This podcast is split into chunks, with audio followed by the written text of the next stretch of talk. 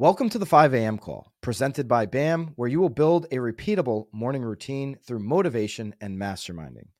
Our calls are live every day, Monday through Saturday. You can sign up for the live calls at 5amcall.com and join the private Facebook community.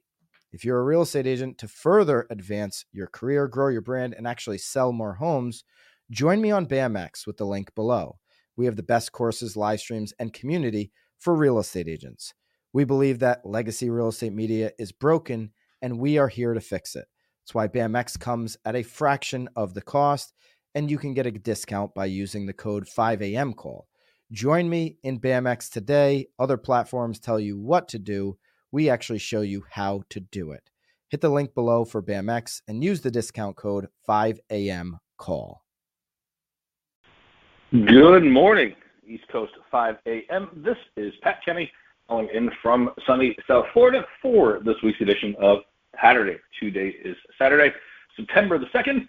I do hope everyone did have an awesome, awesome week. Was able to tune into some of the great calls from our very own Lisa Shinati powering through the BAM cold, or the, I'm sorry, the uh, Summit cold. uh, Jason Posnick and very own Chef Paul Zweben. If you did miss those calls, please, as I do every week, uh, check out wherever it is that you listen to podcasts and make sure while you're there you leave a review and maybe share that with someone else that you think would enjoy and or benefit from this tribe. Elliot Aronson, a very well-known psychologist, did a study and he set up a book club. And I promise you I'm, I'm going somewhere with this. So he set up a book club and he purposely filled it with people that were instructed to be dull and boring and just overall kind of blah.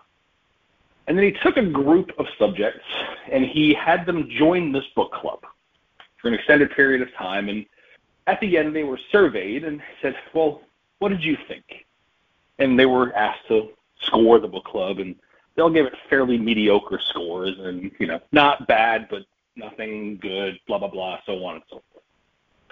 Took a separate group of people, separately and distinctly from this later on, and he created this incredibly rigorous entrance process as though this was this prestigious uh, incredibly selective thing to be a part of this book club, and, and these folks had to go through tests and analysis and interviews, and they made it to the book club, and it was still full of these very dull, uninteresting, boring kind of folks, again by design.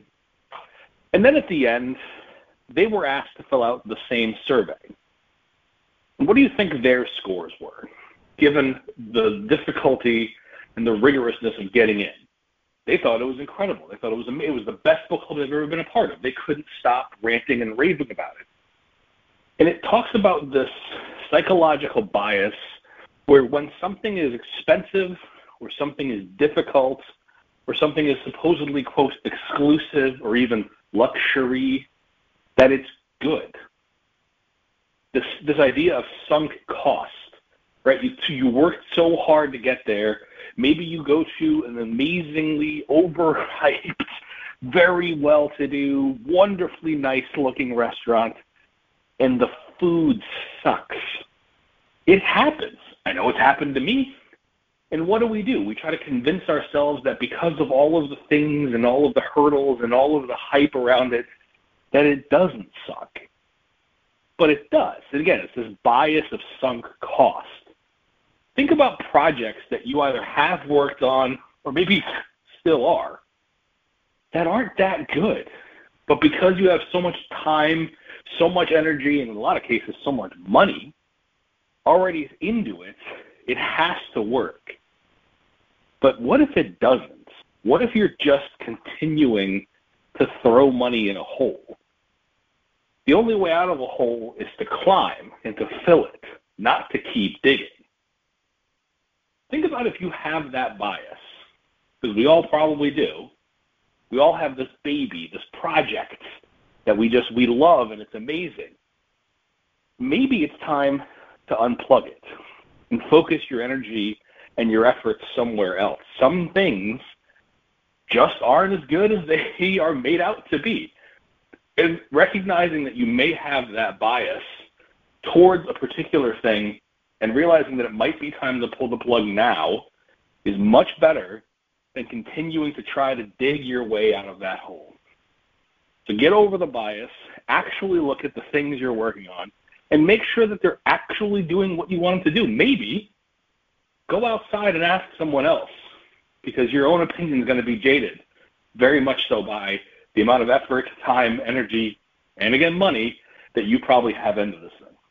Have an awesome rest of your Saturday. Have a wonderful rest of your weekend. We'll see you back here Monday morning, live at 5.